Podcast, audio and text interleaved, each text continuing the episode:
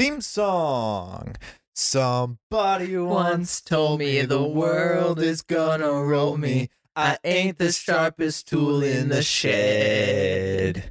She was looking kinda dumb with her finger and her thumb in the shape of an L on her forehead. Well, the years start coming and they don't stop coming. Fed to the rules and I hit the ground running. Didn't make sense not to live for fun. Your brain gets smart, but your head gets dumb. So much to do, so much to see. So what's wrong with taking the back streets? You'll never know if you don't go. You'll never shine if you don't glow. Hey now, you're an all-star. Get your game on, go play. Hey now, you're a rock star. Get the show on, get paid, and all that glitters is gold. Only shooting stars break the mold. It's a cool. No. Welcome back, everybody, to Back to the Point, the official podcast of Close Call Entertainment. I am Brad, your host, and this is your other host, Sergeant Twinkletoes. Hello, I am also known as Seth. Uh, by most, yeah, you are known by Seth, but by me eh, today, it's Sergeant Twinkletoes. How are you. Sergeant? Um, I'm great. Uh, watched a few movies this week. Watched some shows. Um, kind of really excited to talk about the podcast. Yeah. Um, I haven't really watched too much besides a movie I had to watch. Your recommendation, Woo woo. Sing Street. Uh, we'll get to that later. And um, Peacemaker. That's about it. Yeah. Um, you have not gotten very far into Peacemaker. Nope. You're about ten minutes into episode two. Mm-hmm. Um, what what are your thoughts? I mean, I'm intrigued still by the whole like whatever the hell Bur- Project Butterfly is. Yeah, I I'm caught up. There's six total episodes is what's going to be the series, or well, season one at least. There's like it's up in the air whether season two is going to happen. Um, and five episodes are out. I still don't really know what's going on. Like that's so. I guess that's a spoiler or something, but like I don't really know what's going on with the butterflies. Hmm. Um, but it's interesting. It's cool. I like it. yeah, I'm intrigued. Yeah. Um we talked about it last week, but so there's going to be another suicide the Suicide Squad um TV show directed by James Gunn, written and directed by James Gunn. Mhm. Um you I mentioned Rick Flag. The more I thought about it though, I do kind of want a rat catcher too. I told you. I also kind of it's cuz I thought about it more. I don't want to see her teaming up with Bloodsport. I kind of want her doing her own thing. I also what sold me on it was Taika Waititi plays the original Ratcatcher. Mm-hmm. I kind of want to see more of that. I forgot she had like that whole like backstory of like she had a really great relationship with her father, and I was like, I kind of want to see more of that. Also, I just love Taika Waititi, so yeah, I'd I'd be down for a rat catcher too. fair enough. So yeah. Um there's not really much news this week. Uh Um, really. I have two things. I yeah? think. What you got? Uh, oh, I have one thing. Okay, that is perfect. Um, Joe, Jody Diamond and Neil Young took their music off Spotify due to Spotify letting false info spread about COVID. Who is that? I have no clue, but it was a big deal. Um, apparently, uh, Neil Young was on a podcast with Joe Rogan, and on it, Joe was spreading some lies about COVID or something. What's and, new? Uh, yeah, and uh, Neil was like, "What the heck, man?" And then told Spotify, and then they censored out what Neil said about the situation. Mm-hmm. So, um, instead, uh, uh, and then they left what Joe said. So he was like, "Okay, well, remove my music if you're going to be sh- uh, show or uh, showcasing uh, false propaganda about COVID because it's a serious thing." Yeah. And then uh, another artist followed him, Jody, Jody Diamond. So I don't know, crazy. Hmm. Um that that does actually remind me of something I did want to bring up. Um whenever you said censorship, they are trying to ban the book Mouse. Mm-hmm. uh, I did want to get into this. So I, I've done a bit of research on it, and you, I was very surprised that you, um, you knew what Mouse was because you're not really a comic book or graphic novel kind of guy. mm-hmm.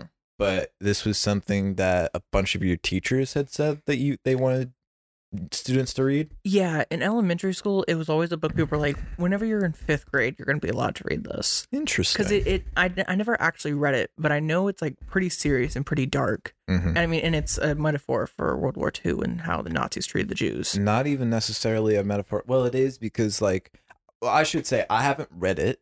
Um, I've done some research on it to talk about it here, but I haven't read it. It's something I've wanted to read. Um, none of my teachers brought it up through my education. Now I have a different education than most people. Um, I just, but I learned about it through trying to learn about comics. It's a, I forget what prize. I want to say Pulitzer Prize winning I think you're right. um but it's it's an award-winning graphic novel because of the topics it handles and stuff and it is and through some of the research i found is that it's it is an allegory but it's also um it's it's based off the author art spiegelman it's based off of his parents and Oh, they wow. they went through the holocaust and internment camps and so he based it off that and he used like mice to um I, I don't know, make it more palatable, I guess. But that being said, um, the reason, the quote unquote reason that the Tennessee School Board, I believe, uh, specifically, is the uh, reason, or the the people trying to ban this book, is um, because of profanity and nudity. Hmm.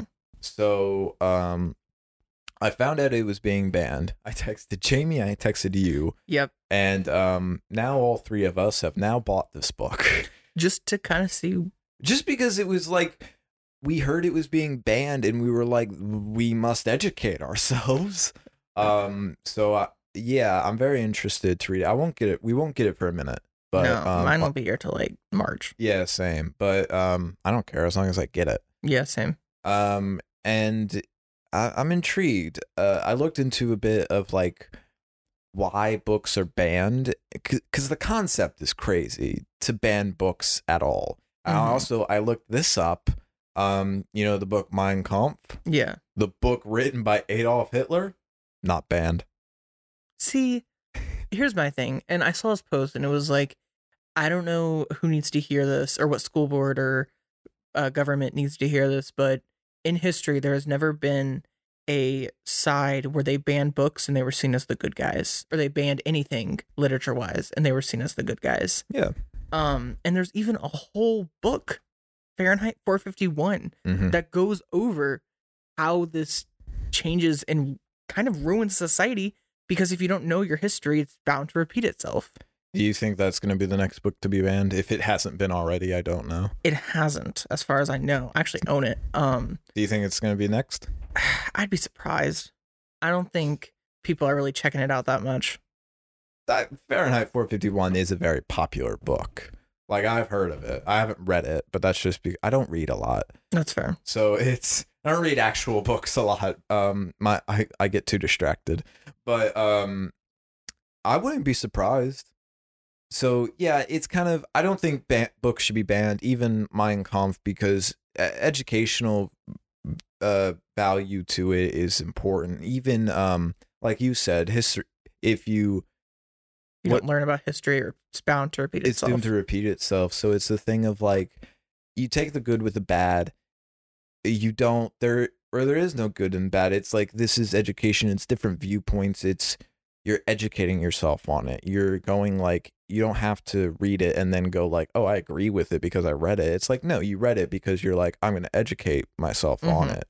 So it's the thing of like, it's baffling to me that books are ever banned.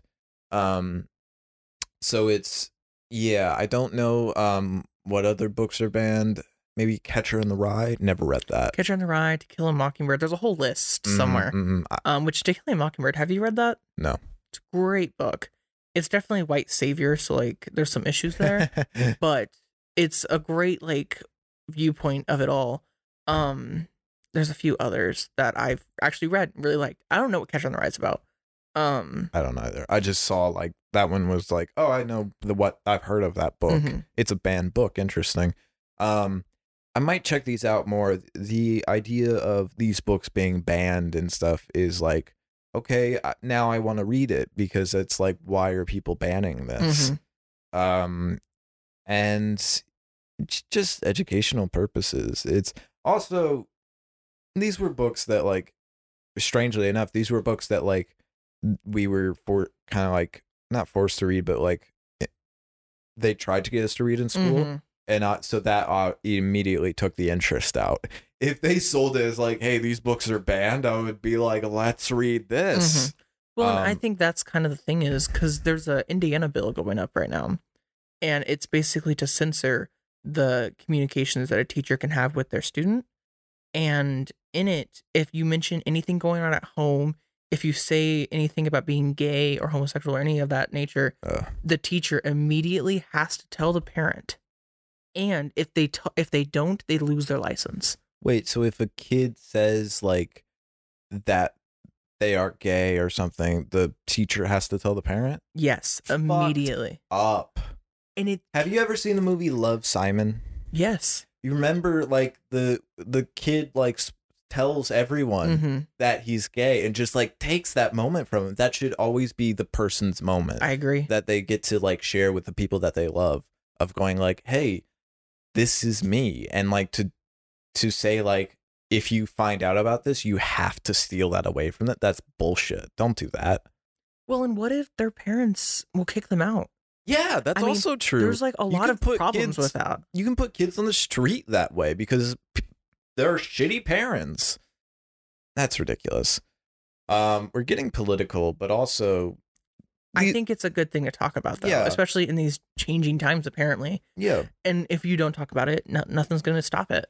Um, I it just it makes my stomach sick Mhm. thinking that there could be a kid out there who has to just not talk about his problem or their problems with an adult that might be able to help them, whether it be, hey, my dad's hitting me, or Mhm. hey, my uh, like this person is sneaking into my room. Like there's Wait. like it can Wait, wait.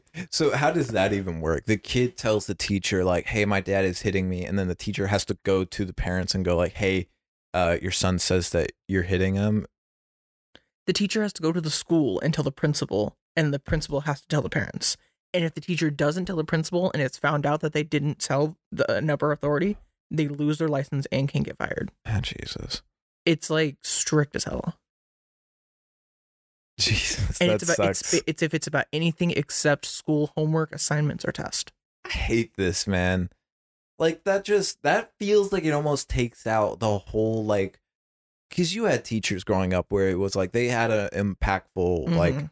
m- like influence on you where it was like that that feels like that just almost takes it out. I had some where it was it wasn't home related, but it was just like they helped me find like things that I enjoyed, like art forms to like express myself and stuff. And it's the thing of like oh, so unless I take that class, I can't the teacher can't that sounds bullshit.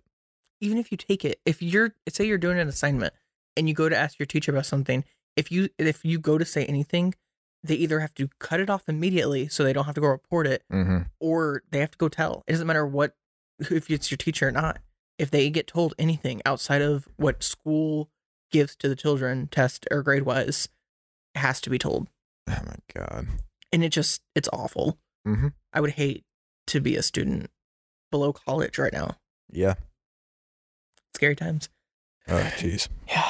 Um Well, on a different uh topic, um, besides Mouse, yeah, I, I am excited to read that that now though. Yeah, me too. I'm Um, very excited. I guess that's the message is like if you because even though these are banned books, you can get them. So go get them. While you Educate yourself. Um, there's a good chance you'll have a fun time while doing it. You'll really enjoy it. Um, I think I am going to enjoy the mouse. Um, I think so too. I've I've wanted to read this book for a long time. I think I just never quite got around to it. mm-hmm. Um, but then I heard this and it was like, well, now's the time. Um, but yeah, like go read it, educate yourself.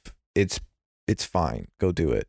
Um, should we get into the main topic today? Yes. Uh, we're getting into a bit of a more serious topic, which is art versus artist. Yes. Did you find out that, uh, or did you see that there was apparently a trend going on called art versus artist? No. Uh, it's a very nice trend. It's basically like a p- one picture, it's the art that, and then the second picture is the artist. Um, and there were a few examples where I think one was uh, a man in a wheelchair, and then it was just the kind of thing of like, oh, I wouldn't have expected uh, this person to make that art, sort of a thing. Hmm. But um, more specifically, we're going to be talking about um, separating art from the artist. Yes. And um, artists that have been, er, artists just kind of meaning like creatives that have been controversial and have a problem, but we still like their art, or should we like their art? Um, this is probably just going to be more of a discussion. Yeah, it's definitely not going to be like a. I think it's just going to kind of be like, well, here's what I think, and here's my examples, and we just kind of go back and forth. Mhm. Um, so this episode will be more serious. Even Sing Street kind of has a little serious tone Yeah. to it. This episode is after dark. We'll call it Yeah. that. Um, what do you? What is your opinion on this? It's really problematic because right now I'm in theater history too, and we just learned about minstrelsy. Do you know what minstrelsy is? No. So basically, it is where uh, people or uh, white people in the late 1800s would uh, do blackface and black outfits and basically make fun Ah, of yeah. them. Yeah. And there was like jumping Jim Crow, which is what the Jim Crow laws were named after, and all. Yes. And there's a lot that goes into that. And I mean, it got to the point where people of color were having to do it, and they would also have to quote unquote blacken up to look more darker to be able to fit the stereotypes they were trying to sell Jesus. and um it was it's it literally like the powerpoint made me want to vomit like it was Yeah. very gross um but uh and then after he gave us an assignment and he was like i didn't want to make you guys read the play that i that has minstrelsy in it because i feel like that is worse than just talking about it and talking about what's wrong with it Mhm. and he basically said, but I also feel like I didn't want to bring it up because I didn't want to act like I was promoting it. And the teacher wanted our opinion on how we thought he taught it, basically, to kind of see where maybe he should go toward, especially because it, that's a big issue right now is uh, the Black Lives Matter movement. Yeah. Um, and so in my explanation, I basically was just like, I think you did it perfectly. I think mentioning it and having us read a summary, but not actually having us be able to endorse it in any way was the perfect route to go. Um, and then he also asked what's some examples of like artists or people that do bad things or maybe are immoral in some way. And so, uh, but we still like love their art and they still make money off of it. Because Yeah. obviously minstrelsy isn't a thing anymore. Yes. Um, and I brought up J.K. Rowling. Yeah, that's probably the most famous example Yeah. of this. Um, J.K. Rowling is A TERF. what? A TERF. A TERF. What's that term? Transphobic. Oh, I've never heard that term for it. I just always have heard like, oh, she's transphobic. A TERF. A TERF. T E R F. Interesting.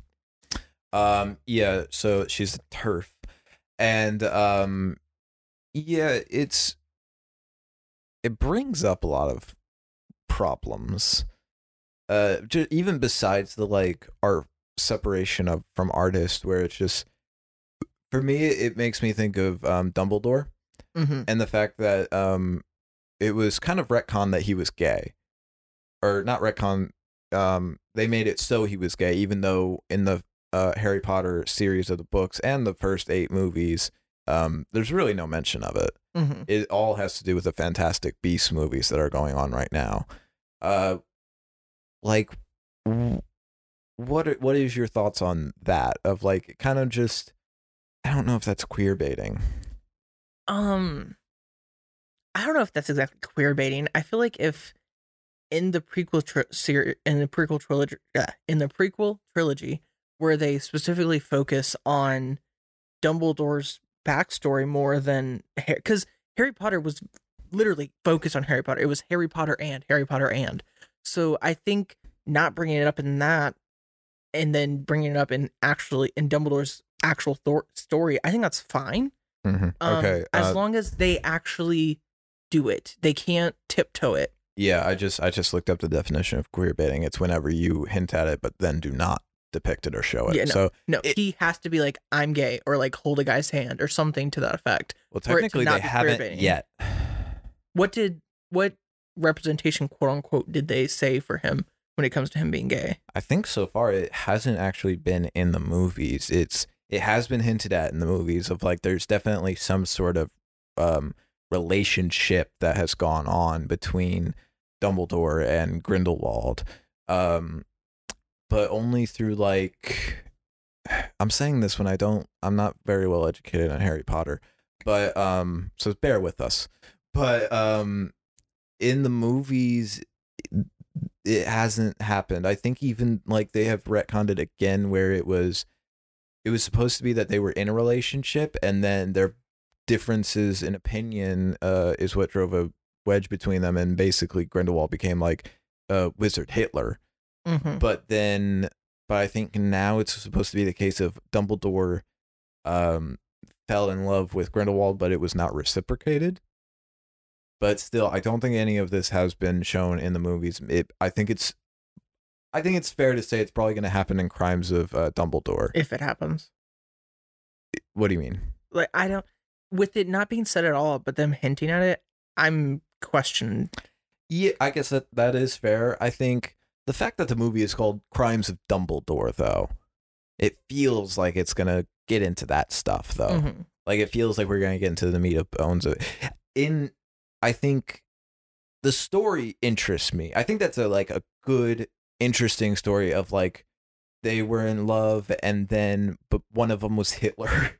uh, was Wizard Hitler. And so Dumbledore had to fight him and take him down and then and that's what he's famous for Yeah. um like is being is for taking down Grindelwald and um I think that's such an interesting story and the fact that it coincides with World War II and all that stuff I, I think it's I think it's really interesting I like the idea the second movie sucks which is so disappointing but um I can't speak on it. I haven't seen it. I know but it's so boring uh but You I- trash that movie. it's- so you must it's so really ba- believe this. you gotta watch it because it's like there's just well you do and you don't because it's like there's literally a 45 minute scene that's just a conversation with flashbacks but there's no action and the conversation is just them like it's like six people standing in a room talking Mhm. for like 45 minutes and it's boring and it's confusing because it's just bad anyways um i like newt but I love Newt. I love him too. Uh, I like I like the American dude. Mhm. He's fun. Um, back to the point. Um, I think it's I think it's an interesting idea, but so far it it hasn't been executed. And I think it's something that it's also just a weird topic that it she shouldn't be handling it because she's transphobic. And so it's the fact of like why are you handling such a like sensitive issue? Such a like and also like a good idea. I want someone else to do it. Well, there's a lot of um. Is she doing crime? Is she is she doing them? she's writing them all. So she's writing. Okay. Yeah. Um, there is a whole thing of like people in the LGBT in the LGBTQ community saying like non-binary people don't actually exist. People being trans is still wrong. Like there's a lot of homophobia and transphobia in the community itself. Yeah, that So- doesn't make so, it like, right though. I know, no, it doesn't. But what I'm trying to say is, so her being against, her being a TERF, but her not maybe not being homophobic. I mean, she shouldn't do it because she's a TERF, and and people who are anything of that nature should just not be making media, in my opinion.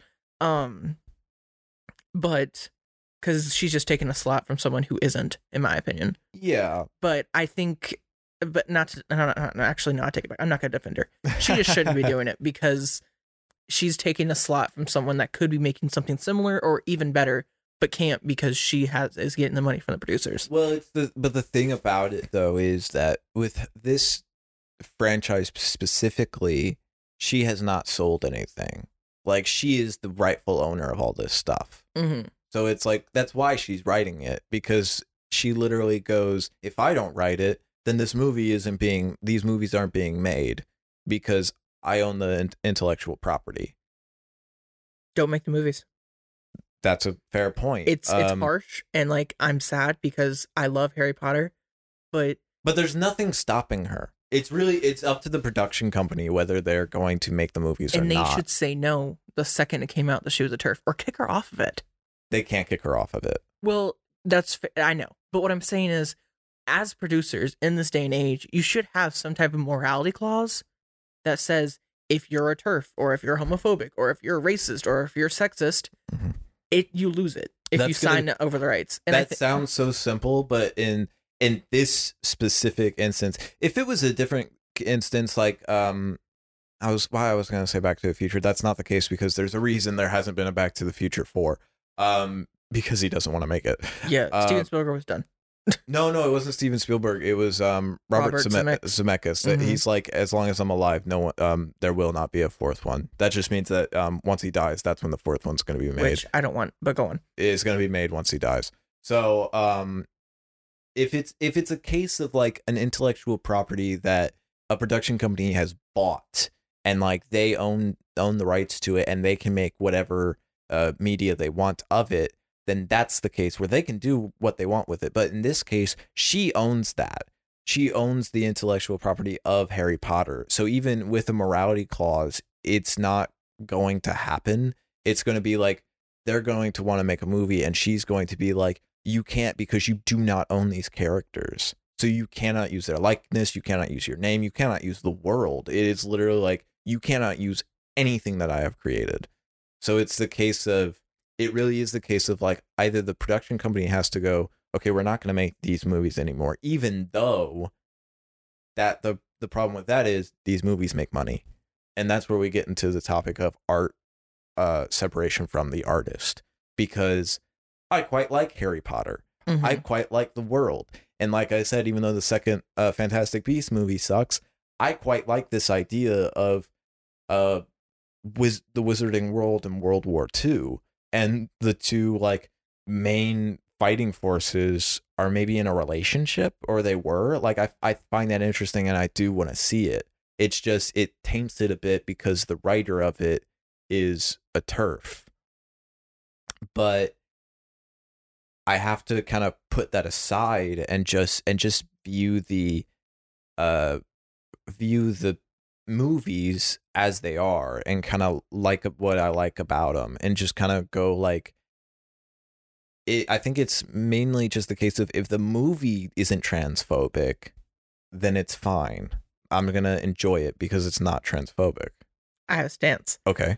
So you can't be a TERF. You can't be homophobic. You can't be racist. You can't be one of those things and not have that show in the stuff you create. I agree. he- hear me out. Say, uh, we were doing a movie over divorcing parents. Mhm. You would be able to put a lot into that movie. Yeah. I would. Mhm. Now, if I made it, I I couldn't. And I mean, this is this is a very different example because it's about divorce. I couldn't put a biased into it because I haven't experienced that. Mhm. You could. I'm not saying to be a bad thing. It'd probably be a very good thing. However, It would add authenticity. it would add authenticity. However, if you flip the script though and put it on being a TERF specifically, she can't make content without it having some type of sentiment to that, whether it's complete exclusion, whether it's the characters might act a certain way, they might say a certain thing. There is just you can't be one of those things. You can't be something and not have your life experiences and your moral beliefs not be portrayed within the art you make. but the art but people can take from the art what they want from it. That's kind of the thing. It's like it, it, there could be a movie that or you could watch brokeback mountain and take it as like like uh well they shouldn't have been gay and none of the they they wouldn't have had any of these problems. I haven't watched brokeback mountain. I probably shouldn't have picked that example. But um people can take whatever they want from the movie whether that's good or bad so it's the case of like so far from the these fantastic beast movies all i've taken from it is these are movies that are a fun ride and they're building to something interesting um and one of the movies sucks which is normal you take that, but and I get what you're saying, and I agree. However, it still puts millions of dollars in her pocket, she it puts and that's where my issue lies. that's when we get into another topic which is cancel culture. So i'm i'm gonna straight up say my opinion on this. I don't like cancel cancel culture. Um that might be a, a stance to stay but i think um i think the i think the idea to like say these people don't deserve to have a job anymore even though like it, it is different because they're making millions and millions of dollars. Like it's not the case of like a blue collar worker who's trying to provide for their family, but they're also racist. so it it's I know it is a different set of circumstances, but it's like these people. I don't think it's fair to say that these people should be out of work and they shouldn't be. Um, so I don't. I don't think it's fair to not always. James Gunn is a good example. Um, James Gunn in like 2009, he he had some tweets that were not good tweets. They were pedophilia and um or pedophilic, whatever the word is, Mhm. and uh really just and they were jokes and they were made for shock value, but they were really just not good jokes. But in terms of James Gunn, uh, one he had he had brought these up uh, like five years later or something to that effect. Uh, years later, and he was like, I was a different person then. It was these are not good things. I do not condone these tweets. But then years after he like apologized for them and like went back on them, it got brought up again, and then he got fired as a director on the Guardians of the Galaxy movies. Um, which frankly shouldn't have been the case because it's it seemed very genuine that he did not like this. It was he's always like had that kind of uh, sense of humor that's kind of like pushed the edge, but and in that time when it's the early times of your career, it's it's very easy to just cross the edge and stuff like that. And it seemed genuine that he did not want to do it, and also just he he makes good stuff, good stuff where the there there isn't. I don't think there is a like uh, what's the word? I don't think he's trying to get across like that he wants people to be pedophilic. It's just it's just crude humor that he likes, and that's fine. It yeah, it's it's funny because that circumstance actually worked to his benefit. Once he got fired from that, that's when DC grabbed him. Mhm. Um, but it's just the case of like, I don't think it's always the case that people should be canceled. I think there should be a road of redemption. I agree. So here's my thing. You're talking about someone who says something that was not okay years ago and is trying to be better. Mhm. Every white person on the planet has said something racist at some point. Every person on the planet has not been a good person. And so I believe they can be better. However, James Gunn, he shouldn't have been fired. I completely agree. Well, yeah, and James Gunn got the job saying back. something, saying a pedophilic joke that was very insensitive isn't cool. He dealt with it. He apologized. He and he and his followers apparently moved on from it. Mhm. Fair. However, saying something and being transphobic or being racist or being a pedophile or being homophobic, they're very different paths. yes, It's like Ozai versus Zuko. Zuko's redeemable. Ozai is not. Yep. You know? And I think that's and I know that's like really cartoon weird term. it's fine. But like you understood what I meant. I You know, understand there- what there's you a mean. there's a significant difference in the redeemability of those characters. Because Aang was stopping him Ozai no matter what.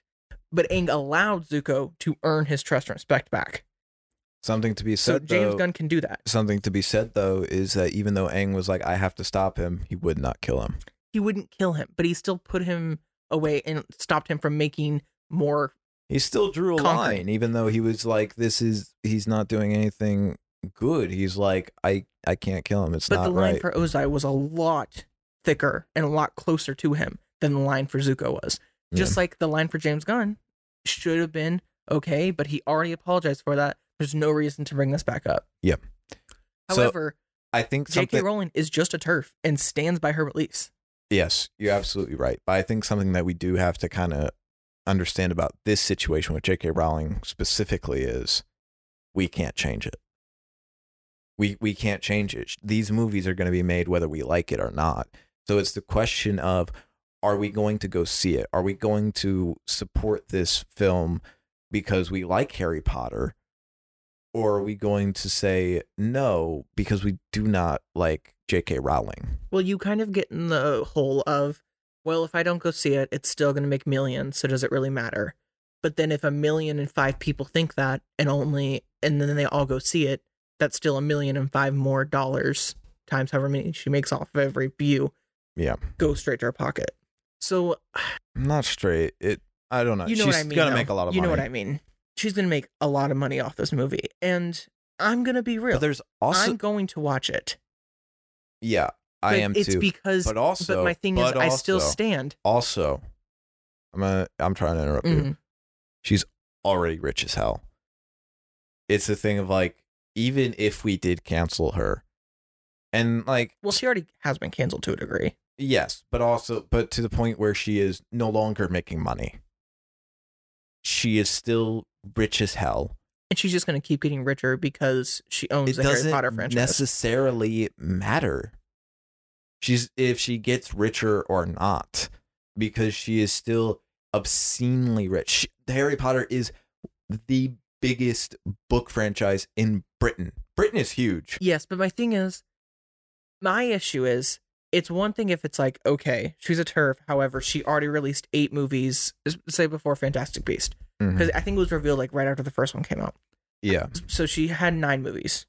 Or 10 movies. and right? seven books. and seven books. And, that- and she dis- also has two manuscripts for both the Fantastic Beast movies. Yeah, we can't like discredit that because it's like those just the books made her a millionaire, billionaire. I don't know, but so like She's she filthy is, rich. she is filthy rich. So I'm kind of on the opinion of who cares if she makes a, like more millions of dollars because she's already filthy rich and I like these movies. I think it's more about where you draw your line. Um, but my my my issue is, okay, we watched the movies, fine. My problem is though, still because whenever it first came out, everyone was like, the Harry Potter series just came out of nowhere. We have no idea who made it. It just appeared. Like it was a meme because people were like, we're just not going to talk about J.K. Rowling anymore. But the Oh, thing yeah. is, that led to the talk of ABC doing a live action Harry Potter series Mhm. when we already have eight live action Harry Potter movies. So it kind of brought up the issue of you do that and then they're still able to make money off the same thing again because of it. yeah, And I think that's the problem is if you forget they still make more money. And I get your point of like, well, they're already making money, so why does it matter? It matters to the people who are trans. It matters to Yes. the people who are lit- who, who uh, it matters to the people who are getting hurt by the fact that people who are completely against just who they are as a person. I mean, it's like being against someone just because they're a gamer. You know, like it's it's stupid and it's it, it hurts their feelings. And I think that's why but It bothers is me. it right to seek revenge? That's kind of what that feels like it's too. not revenge, it's a cutoff. I you're right. It is a cutoff, but I, I think there's feel a difference. You're right. But it does also feel a bit like a um because you were saying like it hurts that these people are making money off, even though they are a TERF. But it's like, um, but just because they're getting hurt, it doesn't mean that these people don't deserve to. What am I trying to say? It doesn't mean that these people deserve to be poor or destitute or like to be shitty. Like they're gonna have they deserve a life even if it's like I think it is kind of the thing of like it's every person for themselves. J.K. Rowling is in the position I, I don't know why I'm it sounds like I'm defending her. But like it's she's in the position where she can make millions, billions of dollars. And it's completely fair for her to take that. I think cancel culture, specifically for me, when I think cancel culture, I think influencers. It's Disney, it's Scarlett Johansson, it's J.K. Rowling, it's these people who make media and content for us. Because it's one thing if you're like some random Joe Schmo. That's that's like one thing, but it's a whole different thing when these people are the ones producing the media that we take in constantly Mm-hmm. because what if because there could be what if there was an underlying like trans thing because like think about like how men have issues when it comes to like expressing emotions that's because of like how society handle handles men. It's kind of the same thing mm-hmm. of like if she makes something and she has eh, she's gonna have the fact that she's a TERF in it in some way shape or form because that's part of who she is. So because of that it's going to trickle down into us. So it's kind of that difference. I don't think everything should be canceled. I personally will dodge things and not try and put money in people's pockets if they are immoral immoral in some way. But however, it's different when it's a media that's going straight into me because it's going in my eyes, it's going in my ears, it's going I'm reading it like or like there's there's a certain level to Then- that. then maybe what it is is that I think another thing to say about that point though is there is another balance to it. Sure, you have Harry Potter over here, whose creator is a TERF transphobic and shitty and doesn't support it, but there's also The Matrix, which is made by trans people. It has a lot of trans imagery from it, and it's positive and it's it's real. It's and it's interesting and it's fun. So so sure and these and this is also a powerhouse franchise you can say like maybe not as many as much content as harry potter but the matrix is huge Yeah, everyone knows the Matrix. so it's the thing of like people are also they may be watching Harry Potter, but they're also watching The Matrix. So people are going to it's just going to be down to the person's decisions whether it's um you know like what am I trying to say uh on the surface or underlying uh, people are going to like make these decisions of whether they are transphobic or whether they are for trans people uh no matter what it's it's almost like the discussion with mouse. It's like we with this media we show different viewpoints and then through that people educate themselves and then they pick and choose what their opinions are. So you can watch harry potter enjoy it for the cool wizard magic battles and then maybe you there's some transphobic stuff in it but also you watch the matrix and then which is which is looking back on it now it's very heavy in heavy in the trans uh, imagery I haven't seen a single one. uh, well, the first movie, um, it's more in the sequels, or two and three. I haven't seen four, and I know nothing about it. But with two and three, it's very heavy in the sequels. I know that. But in the first one, there's a character. Um, oh, uh, what's her name? I don't know her name. It might be Switch, but that feels very on the nose. But also, those movies are on the nose.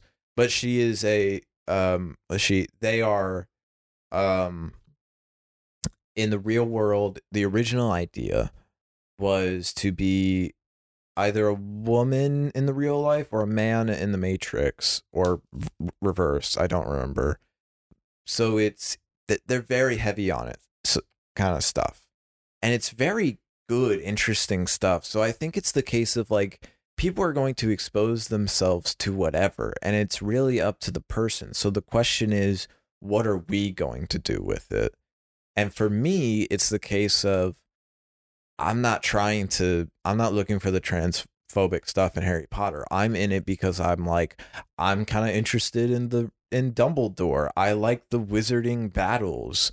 Um well right now I'm I'm currently watching um the Harry Potter franchise for the first time. Um so I'm also intrigued with Harry and the fact I like the relationship between his parents and and his friends. We've gotten to this. yes, that's, that's funny. That's why I Um. I find that stuff interesting, so I'm I'm focusing on that. What whatever the tr- uh, underlying transphobic message is in it, like I don't one I don't see it, and two, good I don't see it. I'm focusing on the weird little spectacles of it, um, and Snape. so that's Don't why like Snape. yeah so i may not i may not agree with jk rowling but i i am of the opinion of i will separate them i will watch this thing that a shit person has made because you know why i like this shit thing another good example we've been talking about jk rowling for a while is bryan singer now this is a, this is actually a really good example of what i meant to bring up earlier um he is a director he is um he has been accused and I think at this point basically confirmed of sexual assaults on minors. Um, and this has been going on since like 1994, and only um in about 2014 did it really like come to light and kind of like start to affect him. But that being said, he's made um some really well some good movies and some bad movies. He made Bohemian Rhapsody. Um, I really like Bohemian Rhapsody. I haven't seen it. Um, I thought it was great. I really like. Um, I watched it because I like Rami Malek. I like his actor. I was interested in Queen and Freddie Mercury. I learned a lot about it. They still got the fact. They still got the fact that he is Freddie Mercury is bi, not gay. They got that wrong. Um, but besides that, I was really interested in the story of it. I liked it. But that being said, Bryan Singer sucks. but he also he did the X-Men movies, a lot of them. Mhm. That is, not all of them. Matthew Vaughn, love him. He's the best X-Men director. But um Bryan Singer, I believe, worked on the original um X-Men trilogy. He also worked on the second X-Men trilogy. I think Days of Future Past and Apocalypse to and maybe Dark Phoenix. Don't quote me on that. Uh, may, it may not have been Dark Phoenix because that was after, that was after Yeah, everything Dark that Phoenix happened. was like 2017, no, 2019. Oh, Um, so that was that maybe not that, but I don't know. Um, but that being said, it's like I like some of those. I like X Men Days of Future Past. Um, I didn't. It was I, a lot. I liked it. I thought it was fun. I got Um, bored and confused. It's not the best one. It's still X Men First Class. X Men First Class is so good. It's the best one. It's so good. Can we t- can we go on a little side note? Hold on, let's have an X Men episode. No, I want to go on a little side okay, go on a little side note. How shitty is Dark Phoenix? I haven't seen it. Oh, damn it. Okay, never mind. Um, well then we'll have an X Men episode. But um, so it's Well, Logan's the best, but continue. You cannot say First Class is better than No, Logan. that- that you would is be true. lying through your teeth. I had to think about it a minute. I'm sorry, I didn't want to blindly go into that opinion. It's not blindly. It's just straight fact. It's true. I, I wanted to think about it. You're right. It is best fun. I want to say it's different though. It isn't really X Men. Yeah, it's Logan. It's, It's the its own thing. trilogy thing. Yeah, yeah So it's it- its own thing. But it's First still Class point is still the being best X Men movie. okay. Agreed. Well, and the the thing opens up to also like Quentin Tarantino. He's very problematic, but he's also one of the most iconic directors to probably ever live.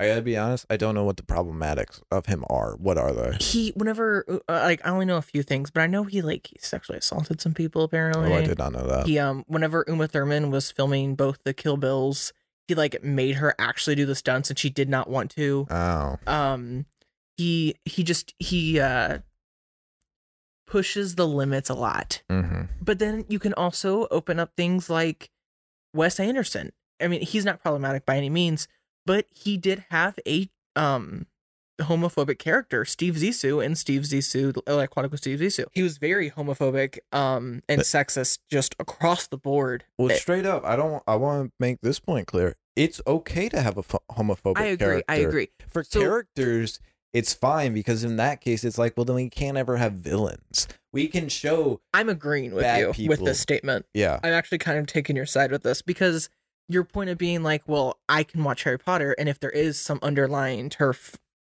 moral, you won't catch it. Yeah. Where Steve Zissou, I I didn't like. I love Steve Zissou. The Life of Aquatic with Steve Zissou might be my favorite Wes Anderson movie, but I didn't like Steve Zissou's character. I liked everyone else. hmm And I think maybe that's a good point that you made of you can watch something and you can be mad at something about it. Like I love to hate him. And if J.K. Rowling did have some type of TERF underlying thing in any of her work, I would definitely be like, uh, that bothers me. You know? And like I would definitely it would definitely like more irk me instead of like sitting in me and like making me transphobic. Yeah. I don't So I think think that's a decent because. I don't think that's how that works. Because everybody, like, there, our media does influence us, but I don't think it's the case of like. It's almost like saying that uh, gay people are gay because they watched Love Simon or something. It's like no, it like me watching a movie with a gay character is not going to mean like oh I'm gay. No, it was I I like it was a good rom com. Mhm. It was fun. I liked it I love Love Simon. it's a great movie. Um, and so it's just a thing. I think I have had that with I've had that with my family so often though, where it's like, I think I I've said I watched Love Simon or something, and they were like, "Do, do you have something to tell us?" And it's like, "No, I just watched the movie. It was just a good movie. um, I'm straight as an arrow, bro. I it was just a good movie, man. but it's the thing of like, um, yeah, we can we can take and pick what we want from these movies and it's up to the viewer. It really isn't up cuz it's also it's not up to the creator either. Like the create a, a director or writer or filmmaker or, or whatever, whenever they create something, they make it and they make it with their vision in mind and they try to and they're trying this is what makes them like a good one is they're trying to get their point across. But it ultimately once they put that out it's not up to them. They can't they can't It's how you take it as a viewer. yeah they can't make you view it the way that they made it. You view it however you want. That it's why you can view like a masterpiece of a movie that has been critically acclaimed by everybody like and look at it and go like nah i think it sucks. Like you can get to pick and choose what you do with that. So it's the thing of like i'm gonna if it's something that i don't if it's a if it's a creator i don't like but i like the thing i'm gonna i'm gonna continue liking the thing. I i don't i may not like if that supports the creator but also that's just kind of the compromise you have to make because it's it's just I want to keep seeing this world and they're creating something I like even if so I want that to continue even if I don't want them to profit off of it. So that's kind of the compromise that you have to do. That's how I view it. Touche. Touche. I guess I made a good Uh, point. you made a really convincing argument. I'm Mhm. gonna give you that.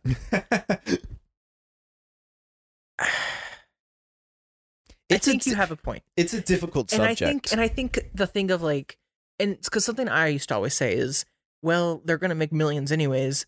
But then some, but then also I think, well, if a million people just didn't go, then she wouldn't make as much money Mhm. because uh, if a million people were thinking that, But And I- also the thing is like if that becomes a big enough thing, um like say all the Harry Potter fans just stop watching Harry Potter. It's gonna that's gonna be a news thing. It's gonna become famous, and then all the people it's gonna be a it's gonna create a new subgroup of transphobic people yeah, that will then go i want to support harry or jk rowling i'm gonna go watch this new movie and it's just it just switches the fan base to now a really shitty fan base. So why don't we claim it? Why don't we take it from the creator? Even though they're making it and they can do what they want with it why don't we take it and we go we love this and it's like what about the transphobic messages and it's like we don't acknowledge that we love this and like that sort of stuff why don't we take it and claim it as our own and then if the creator is mad by it they can be mad by it I don't think we should acknowledge it.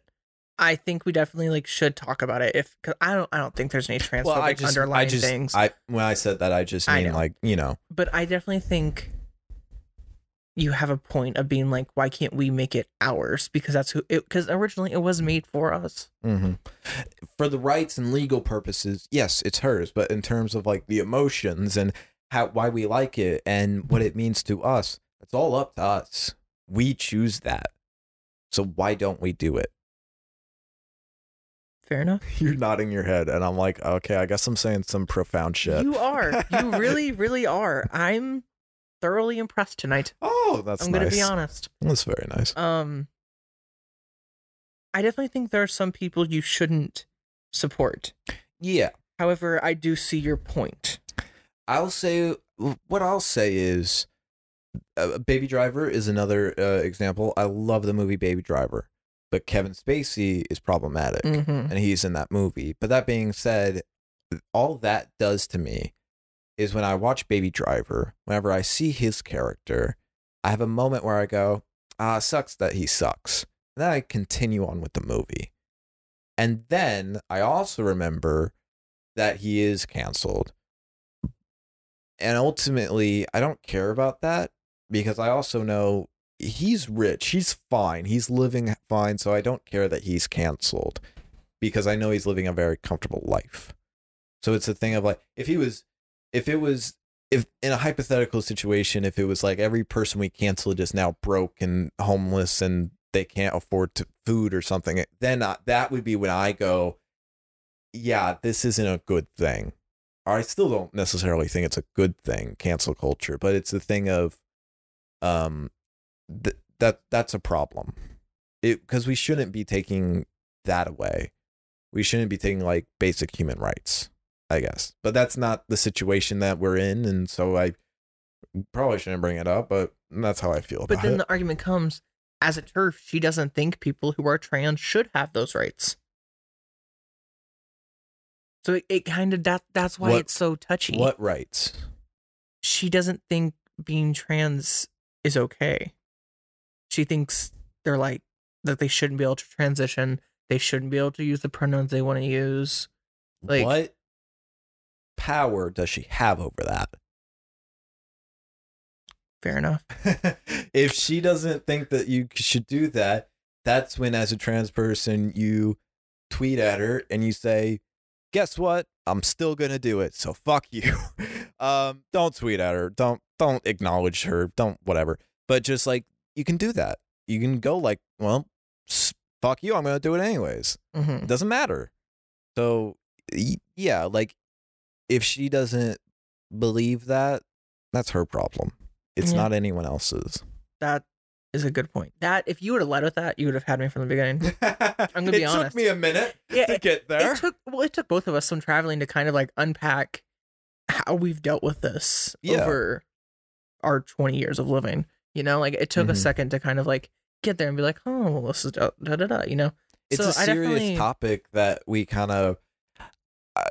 I've formed opinions on it, but I don't think I've necessarily sat down and talked it through. hmm So it is the case of like, bear with us, and if we aren't making sense at the beginning, um, sorry, hmm sort of a thing. Well, I mean, and discussions that are deep like this, it's not just a start. It's it's a whole journey Yeah, that you go through, and it because because that's how you learn and how you adapt and how you grow as a person, especially when it comes to sensitive things like this. yeah, So I'm really I'm really glad we had this discussion, I podcast agree. or not. I'm really glad that we just kind of sat down and yeah, I laid it out because this was something I wrote down like bef- like whenever we first started talking about doing the podcast. I was like, I really want to talk about this. Didn't Jamie bring it up? and I wrote it down. yeah. He was like, "You guys should talk about that," and I went, "Already have it." All right. Yeah.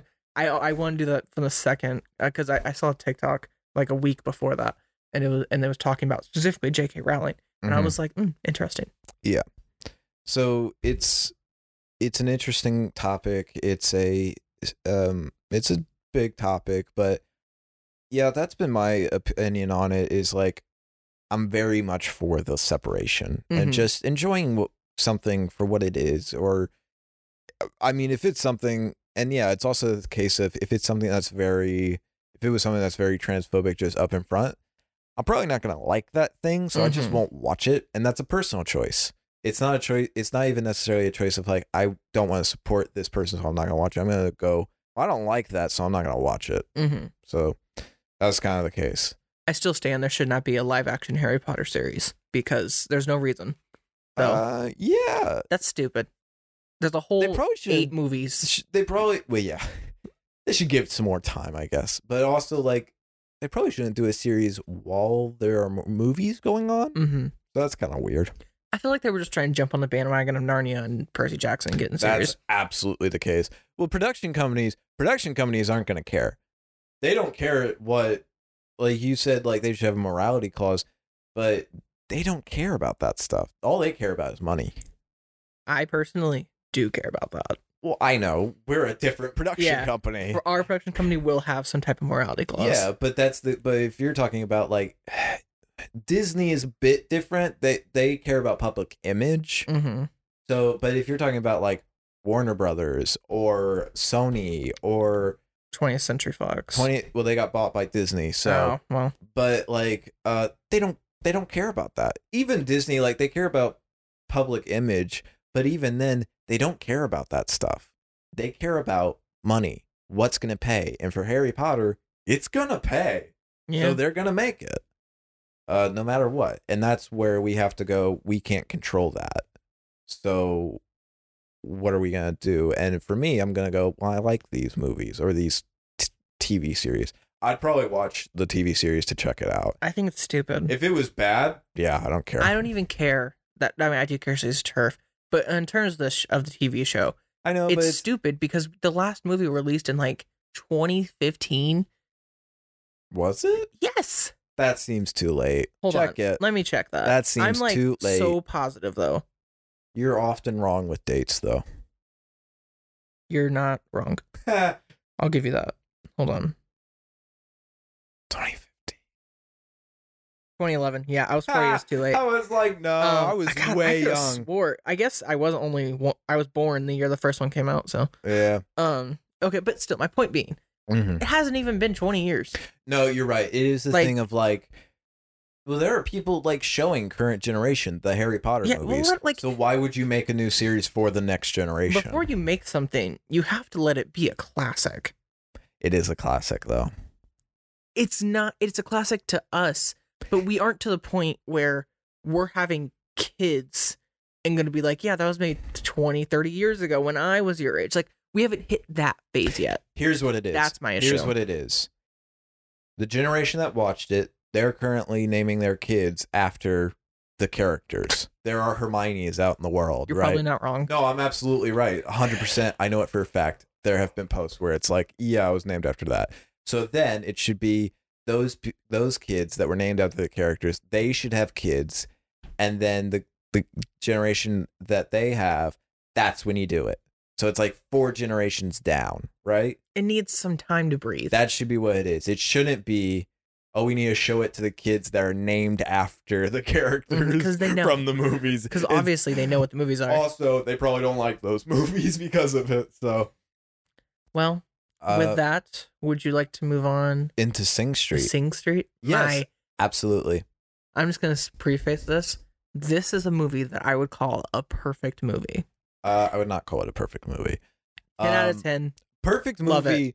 I think for me, I've I've kind of always been a critic of Mhm. movies. Like as long as I've like gotten to movies, and the perfect movie, the term perfect movie is like a it's the holy grail. So perfect movie is this beats every other movie. Okay, I wouldn't say that. Yeah, that's what I mean. That's why I'm like, no, it's not a perfect movie. It's in my top five, though. It was Like, genuinely in my top five. Not just me saying, like, oh, it's like one of my top 10. No, like, it is like number three. I loved this movie. I really did. I'm so glad. If you didn't, yeah. I would have actually been upset.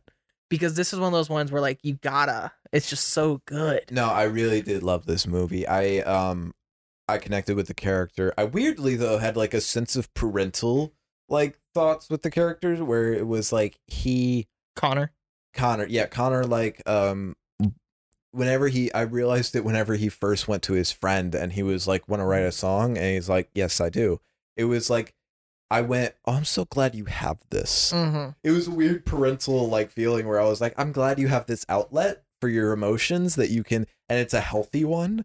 And it was like, it was such a weird thing where, um, but I, I did really enjoy this movie. It was, it was, it was happy, sad. Mm-hmm. It was fun. It was, it seemed real. It was a journey. it, it really was. One of the things that felt very I do real. want to, before get into this, I want to preface this movie does deal with sexual assault. So, pre warned for people. This who- is a very real movie. Yeah, and it's very and it. I love how it deals with a lot of things. But continue first. I, I just wanted to preface that before we started. One of the things that I wanted to say that like really shows like real personal interaction was um one of the kid so there's two kids uh like the drummer and the bassist I think they're Mhm. looking at a sign Uh huh. for the Yep. don't spoil it but like they're I'm going to say it they're looking at the sign for the band and like they're going like yeah that's us we need we should do this and while they're looking at it a kid behind them uh Don't say the slur though.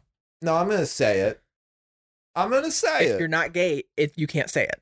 I'm gonna say it for educational purposes. Just say the F slur. it's not fuck though. Fuck isn't a slur. Yes, it is. No, fuck is a cuss word.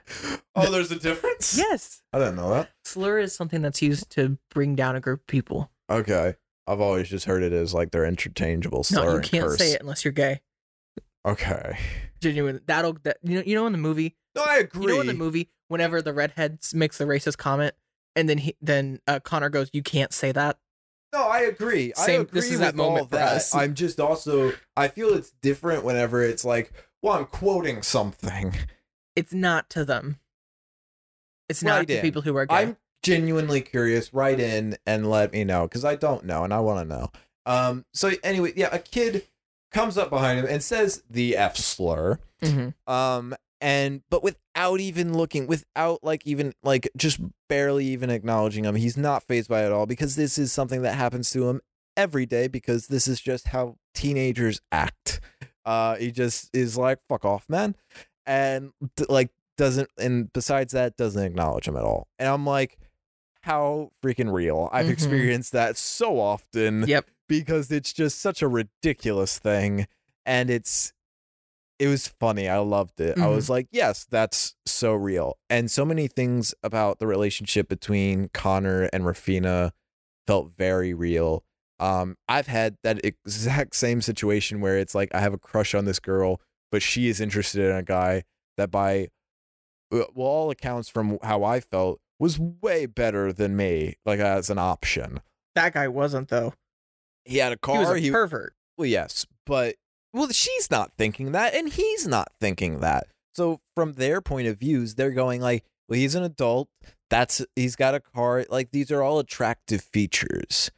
Uh, so it's the thing of like, if you're a 15 year old and you're you have a crush on a girl who's dating a 20 year old, I don't know how old that dude was, but like you're gonna go like, oh yeah, why why would she like go out with me or something like that? Um, so it's a thing where I related to that. Um, I didn't like Raphina at first because she Mhm. seemed a bit like a bitch.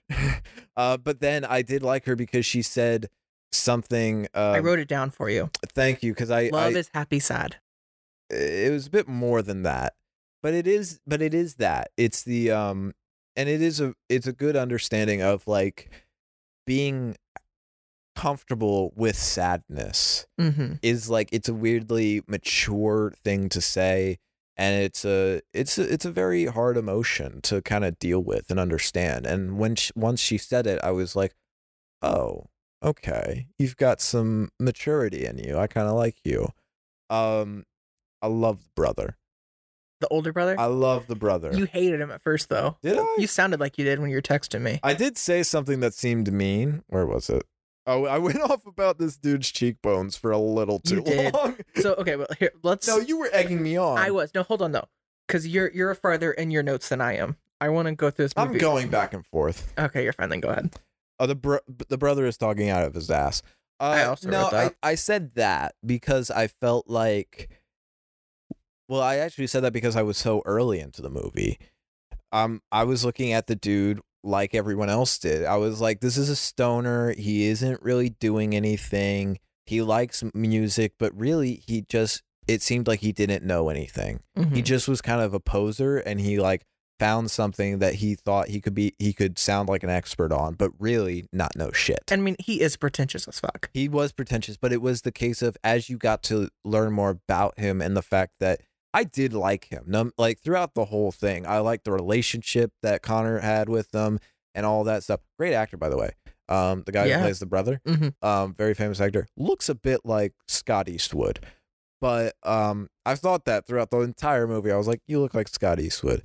But um i i loved the relationship and everything about it. It was just like i saw that bit and i was like he seems like he's talking out of his ass And he was no he wasn't though To a degree. no, he wasn't though, because it was the case of I I saw it as the case of he's he's talking about stuff he doesn't know about. He knows what he's talking about. He just the circumstances of his life have made him so that he hasn't been able to chase anything. But I liked I loved I freaking loved the breakdown scene that he oh has. my god, that's one of my favorite scenes of the whole movie. There was a bit in it where I felt like it was going to go where he just is like gonna like talk shit on his brother, like I paved the path for you, everything that you are is because of me. But it, it didn't turn that. It turned into he is trying to be better and do better and actually do something with his life because he's tired of not doing anything with his life. He's tired of being a stoner that doesn't do shit. Mhm. So he's like, I haven't smoked hash in two days. And it's like, why? And he's like, because I want to actually do something. And I was like, oh shit, Mhm. I like you. I really like you. Well, and I he's wrote super supportive. He's helping him out every step of the way. And it's like, oh, I love it. well, and I wrote his brother might talk out of his ass, but he's on point. like I agree. I think he's definitely pretentious as hell and takes things a little too far here and there. But I definitely think he is right about basically everything. I like I like I completely agree with you. I just I also think he's I almost feel like I don't know. I almost feel like he's not pretentious. I feel like he is just like he he's no. Yeah, I just I I feel like I read him wrong That's fair. at that point. Um. Yeah, I love the brother. I I thought that was great. I yeah, like I had said before, I love that he like has this relationship with the guy who's writing the music, and the guy who's writing the music is he says Eamon. like always i always want to write a song Mhm. with you that sounds great and i was like i love that i'm so glad he has that um i thought the the boat was cute and everything like that i do want to talk about the end i will get to it So the end's like we get to it. Oh, I, um, the brother does say something about like uh, no woman can fall in love with a man who likes Phil Collins. And I think that was more about the fact that he was a pedophile though. well, he, yeah, yeah, but also, but I texted you. I was like, "What's wrong with Phil Collins?" I like Phil Collins. I also like Phil Collins. Didn't he do Tarzan? Yeah, he did. He went hard for Tarzan. He went hard for Tarzan. Anyways, um, yeah, not liking the girl. Uh, let's see, that's pretty early in the notes. I'm pretty much just go. Um, no, I'm pretty much just going through my notes of the messages I sent you. Mm-hmm. I liked his little emo phase. I loved his emo face. His emo phase was after he had heard, or after Raphina had talked about the happy sad thing, Mhm. and I took that as like you kind of missed the point on this one because he's he's he just sounded like so like the world sucks and we have to deal with it, and it's like that's not what she meant. You're taking the wrong point from this. Mhm. But I like your little weird fringe that you have. It was funny. Um, oh, I didn't write any notes about that priest. Fuck that dude. Yeah, I didn't write it down because I didn't need to. He is the epitome of scum on earth. He sucked, man. He sucked the whole movie. I could. I was like, I don't know why I was, but I was almost like, I couldn't believe like the scene where he like drowns him almost, Yeah. where it was just like, what the hell is happening? Like, I know it's it doesn't fit for the character of Conor to like fight back like physically, but I was also going in my mind like, I beat the shit out of that dude. yeah. if he did that to me, I'm like, fuck no, you're not doing that to me. Like, you, I don't care if it's makeup or nah. It's just like you're not drowning me in a sink. You're not James Bond. um, that's ri- that was ridiculous. I couldn't believe that. Um, the brown shoe thing was also stupid. Yeah, the song was banger though. I like the song too. I haven't gotten into the song. I'll be honest. I can't. Don't ask me what my favorite song was That's fine. because I'll be honest, like I thought all the songs were good. There were bangers. Like from the moment, like the first song they did, the one that was supposed to Riddle be shit. model. No, no, no, the one that was supposed to be shit. You know, the it wasn't a real song. It was the cover they did. Oh yeah, Duran yeah. Duran. Yeah, yeah, yeah. Um, it was like, but then they did the first song, and immediately, just from like the strumming they did, whenever they were like writing it, I was my head perked up. I was like, "Whoa, hey, Mhm. that's really good. I like that." Dun, dun, dun. Um, but I'll be honest, nothing, not one like stood out to me. It was just kind of like these are good vibes. I like this stuff, man.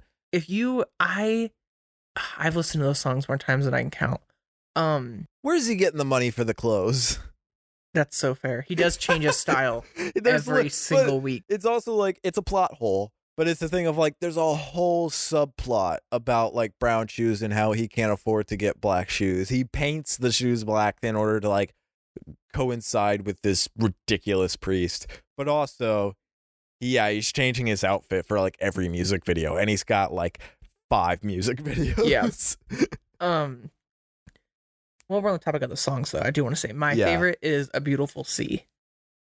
It just, ugh, it makes me almost cry that's the thing where it's like oh i think i know it when you're talking about where she jumps in the. is that oh that's That the, right before the rape. that's or- the thing about it is like none of the songs really like you can say the names of them i don't know which ones they are though you did only watch the movie yesterday, though.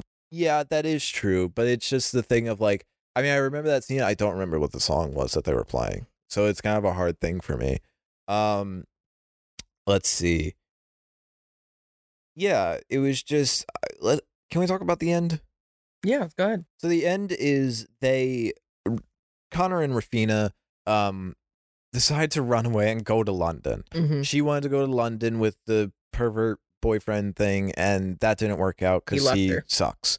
And um and so Conor fulfills that wish. And also he's going to find a record company to sign a label and Mhm. that's awesome. And they do it by the brother drives them to the dock and they take his grandfather's boat um or like little dinghy boat and Mhm. like uh, go to London because or Britain and it's um it's like 30 miles he says I think. And so it's like oh yeah that's realistic and then once the water started getting rougher I thought they were to die. I didn't think they were gonna die. I thought they were gonna die. I was legitimately scared, and I was like, if they die, I hate this movie.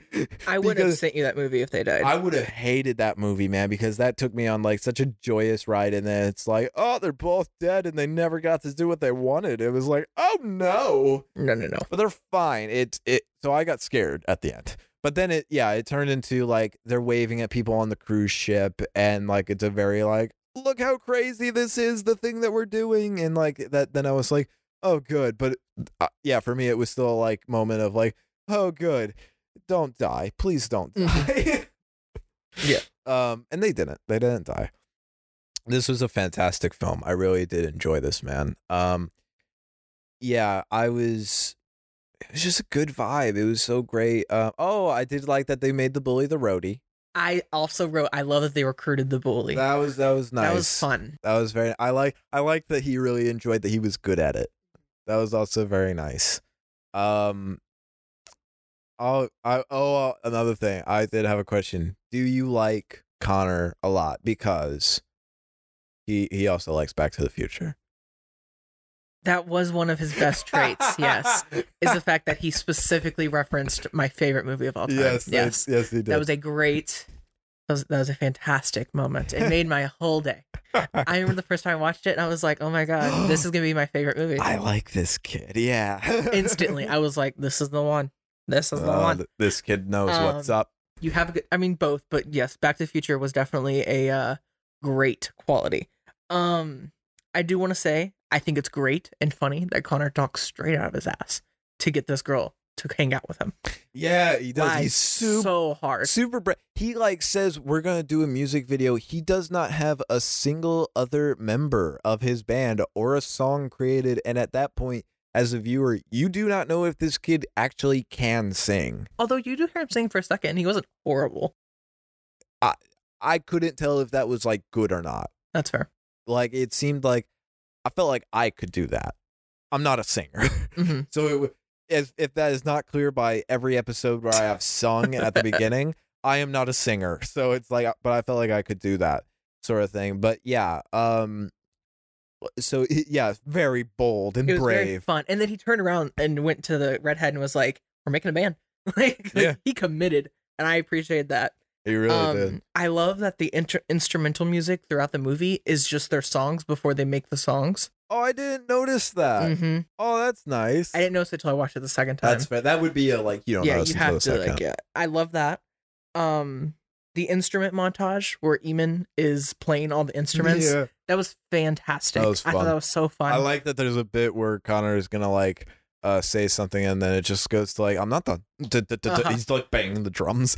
I was like, oh, that's fun. Um, the movie was also a great commentary on the manic pixie dream girl trope. Because what is that trope? you don't know the manic, manic pixie dream girl trope. Nope.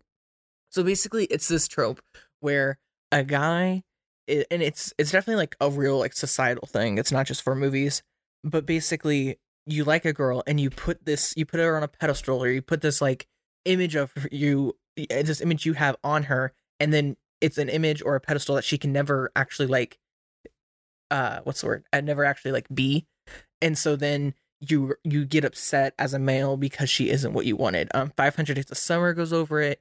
Ruby Sparks, this because like he thinks she's just this prissy, um, like not prissy, but he thinks she's this pretty girl who's a model and so much older, and he has this idea of her, and that's really what Riddle the Model's about. So But in, it, every but, relationship I've had.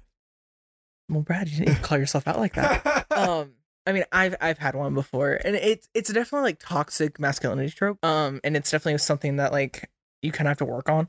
Um, but I I love how it handled it because you you had her on this pedestal with all the makeup and the hair and the outfits and the guy with the car and all this, and then when he shows her, uh, I think it's up, and she's taking her makeup off, and then she starts Oh crying, yeah, and you're just like, there's layers to this girl that yeah, us as the audience also forgot that she probably had, and I really like that. yeah. Before that moment is probably whenever you see her, as a viewer, you see her as like a um,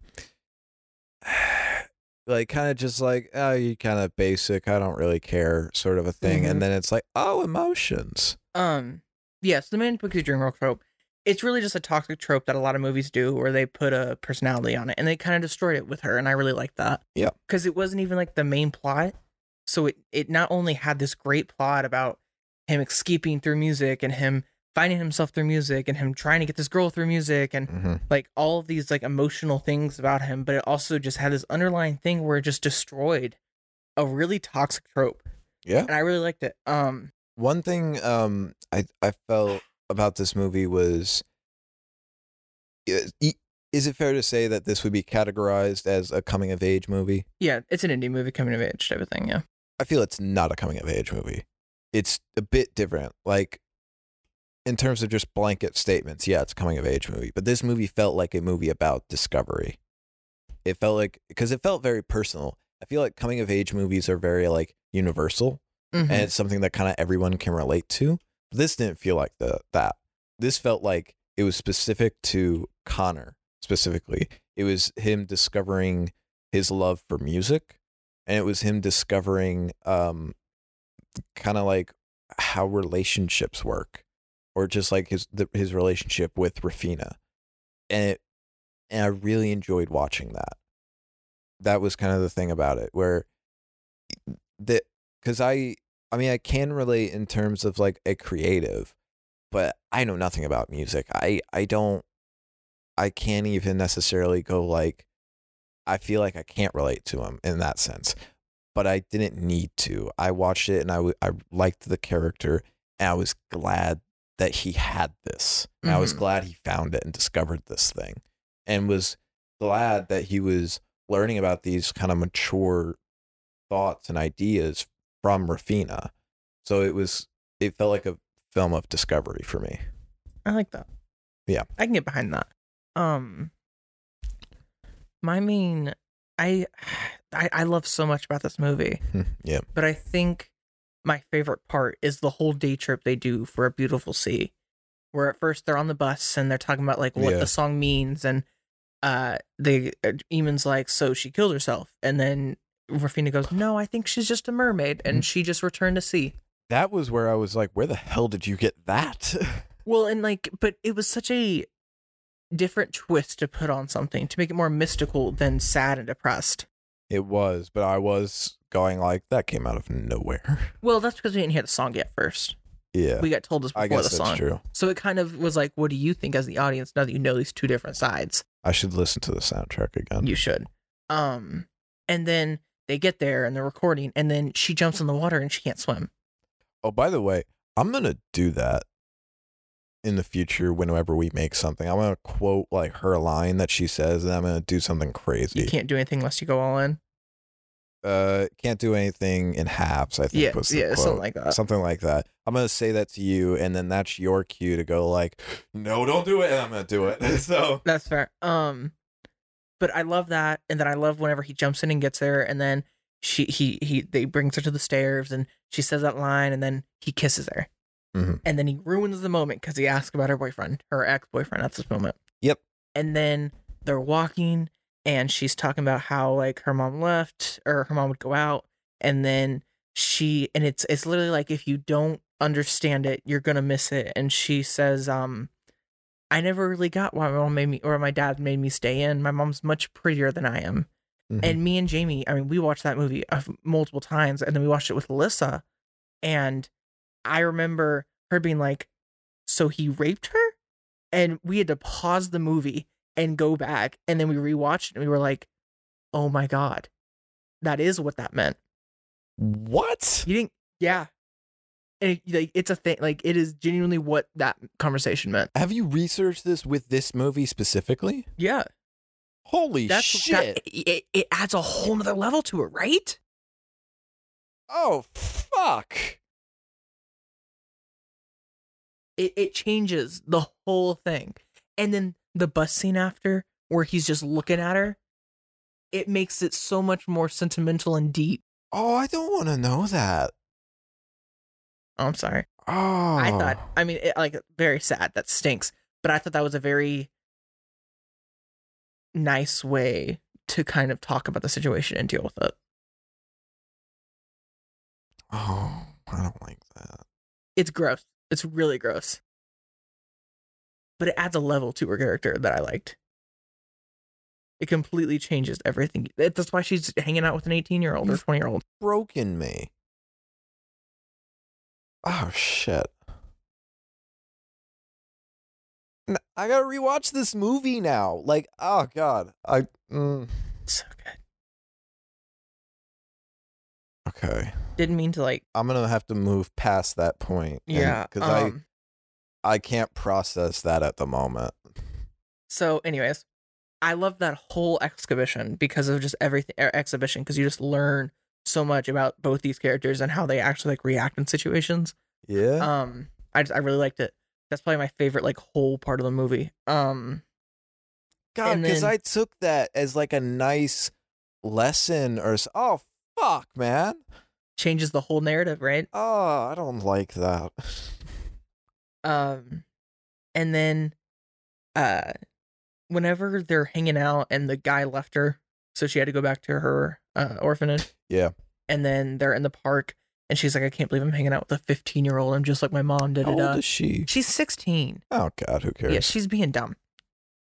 And then he's like, "Okay, well, I gotta get ready for the gig." And then she's like, "Tell me about that." And he goes, "No." yeah. Well, that was such a that that was the moment where I was like, "He's no longer doing this for you. Yeah, He's doing this for him." yeah. and I think that's what made him seem accessible to her. Because I feel like she ma- saw him younger No, because of the experience she had a- versus what. Accessible isn't the word. You're That's right. what made her um attractive feels wrong, but that's kind of the word that I'm thinking. It made her like see that he's more mature than she thought. yes. Because the whole time she just saw him as this dumb fifteen year old, and she was like, "Well, I've gone through all these things," and like through the movie, you learn the things she's gone through, and the fact that she said that, and she's like, "Well, I'm just like my mom," and I mean, she saw how her mom ended up and how her mom's kids ended up, Mhm. and so then she's then he's just like, "I'm not here to just be your backfall and someone that you can like push around and make fun of." I'm, I'm like, and I've I found a newfound like respect for myself, and I just really liked that moment. And then you know he goes and this great song, and yeah. it's just it's so good, and does a whole gig, and then he and then I did love that he they um they really said fuck you to that priest. Yeah. They gave out like masks with his face Mhm. on it. I thought that was great. it was I love the kid that like they do the light switch thing. I thought that was fun. Where the Mhm. Kid he, like, like breaks s- it. Yeah, smashes it with a fire extinguisher. I was like, yeah, and then he punches him. I was like, whoa. yeah. This school was crazy. Yeah. Um. It was the eighties. Yeah, and it was it's also Dublin, Catholic school or and it was Dublin. Yeah. It was during the Irish War. Um. So yeah, oh shit, I didn't know that. yeah, Was that a part of this movie? yeah. That's why everyone was going to England. Oh shit. I missed so much in this. There's a lot of hit. There's yeah. I will say, me and Jamie didn't catch the rape thing until Alyssa pointed out. mm-hmm. The, the the the Dublin thing though I caught because I just knew about the Irish stuff. Damn. There's a lot of layers to this movie. Yeah. It's a good movie. It's a perfect film. I know you disagree, but it is a perfect film. I disagree because we have different definitions. That's fair. Yeah, ten out of ten. I loved it. That's really I. The last thing I wrote was I love that they turned the bully. We already discussed how great that was. I thought that was very So, nice and very um, fun. it was They gave him purpose. It didn't just make him a douche. Yeah. Um, Um, awful hair on that dude. it's shaved, but it's not shaved all the way. no, it's like almost. There's like little patches that are like longer, and I was Mhm. like, dude. It also like part of it was red, part of it was blonde. It was it was a rough time. Oh, that's Um, that's me. Don't make fun of that. No, because it's because it was short, so it looked like he was balding in different places because it was so short, and the color tint just did not. well, I have that problem, so Well, you don't look like you're balding. no, but I have both blonde and red hair, That's so fine. thank you. It doesn't matter if you have blonde and red hair. It matters if he, it his okay. You're taking it so personally, and it's not meant to be Well, I found that. something that's relatable to me, so I focused on that. um, Only you know one of the only real wrong thing in this movie what? that Courteney Cox wasn't in it. Oh, you stole my bit. I got it. You, You. stole I got my you bit. good. I, I was gonna you good. ignore it. I was gonna let it go because I was like, you know what, doesn't fit, doesn't fit. So I'm not. So I'll say this: you're a bad comedian, but you you forced a joke, but It worked because it was funny. not really. um, no, it did. Um, what was I gonna say? I was gonna say something. Um, I guess we're just gonna get into what you're gonna be watching next. Yeah. What what you got? So I was I was planning on making you watch something else, but um, from watching this movie, because I did say to you this that you picked um what feels like an art movie, it is. And it definitely is. So it I'm gonna change it, and I'm gonna pick my art movie. Um, this is a movie that's very personal to me for specific reasons. You're gonna watch the movie um The Sound of Metal.